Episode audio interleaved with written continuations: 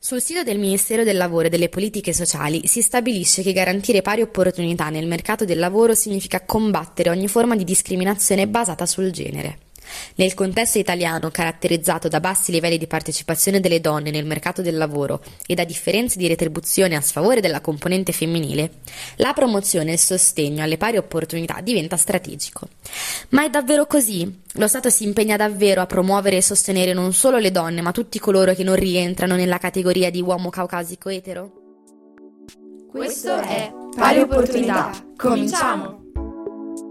Sempre secondo il sito del Ministero del Lavoro e delle Politiche Sociali, le politiche italiane per la promozione delle pari opportunità di genere sul lavoro sono portate avanti grazie all'attività delle organizzazioni del Comitato Nazionale di Parità e della Consigliera Nazionale di Parità. Esse agiscono entro le amministrazioni nazionali, regionali e provinciali con compiti di controllo.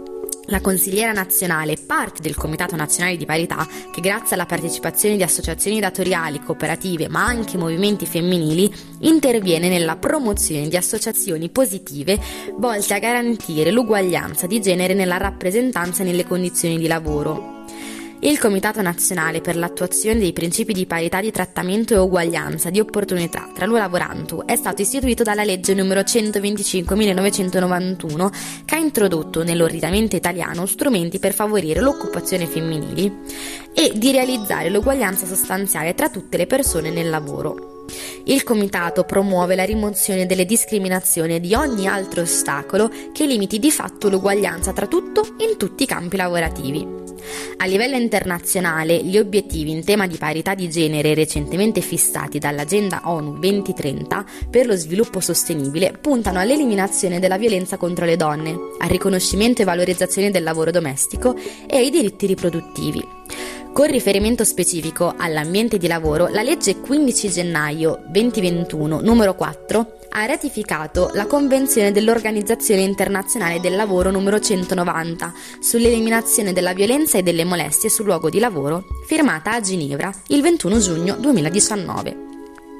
In sintesi, la Convenzione nasce per tutelare l'u lavoranto e tutti i soggetti del mondo del lavoro.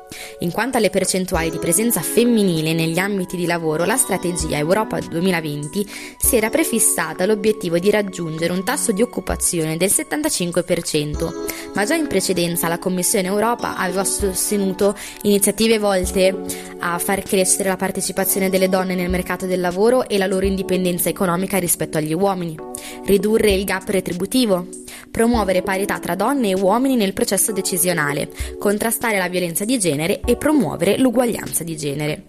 Esistono quindi organizzazioni volte a garantire la parità dei diritti, ma si sa a parole è tutto facile, soprattutto quando si fanno tante promesse piene di buoni propositi senza poi davvero adempiere a ciò che si era promesso. La politica italiana è famosa per le sue promesse vuote mai realizzate.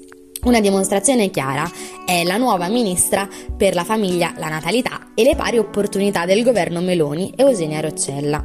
Eugenia Roccella, nata il 15 novembre 1953 a Bologna, si presenta come una donna controversa e conservatrice, una ministra per le pari opportunità che sul giornale La Stampa, alla domanda «L'aborto è un diritto delle donne?» risponde «Purtroppo sì». Una risposta che fa già intendere una visione di pari opportunità distorta e limitata, ma soprattutto risposta notevole per chi come lei vanta un passato da attivista per i diritti delle donne. Questa particolare risposta da parte della ministra non è nuova, più volte aveva espresso la sua avversione sull'aborto, definendolo addirittura come il lato oscuro della maternità. In questo caso però fa particolare scalpore perché Roccella ne parla in veste di ministro di un governo la cui premier aveva più volte promesso che non avrebbero toccato la legge sull'aborto.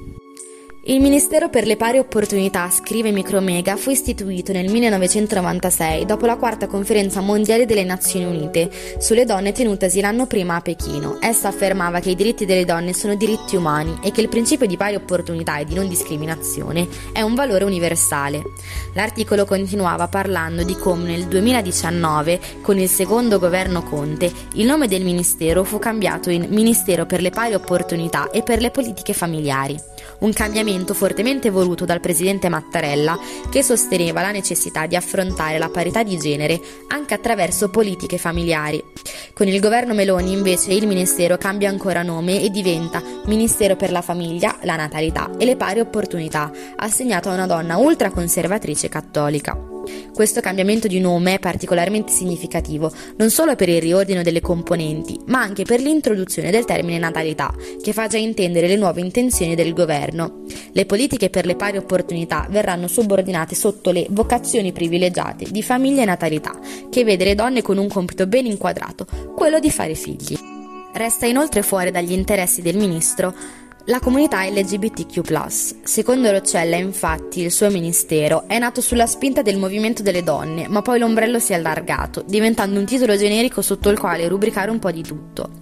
Vorrei tornare a occuparmi delle tante ingiustizie che subiamo. Così ne parla la ministra, che vorrebbe cominciare col garantire il diritto di non abortire alle donne, come se fosse più difficile per le donne non praticare un aborto e non il contrario, come se l'aborto fosse uno spirito maligno oscuro che si insinua nelle menti delle donne e che bisogna combattere. In questo contesto le dichiarazioni di Eugenia Roccella, in particolare quella sull'aborto, non solo sono indicative sull'impostazione che darà al lavoro del Ministero da lei diretto, ma è anche centrale nella questione della cittadinanza di genere. Non riconoscere alle donne il pieno diritto di scelta significa relegarle a una cittadinanza di serie B.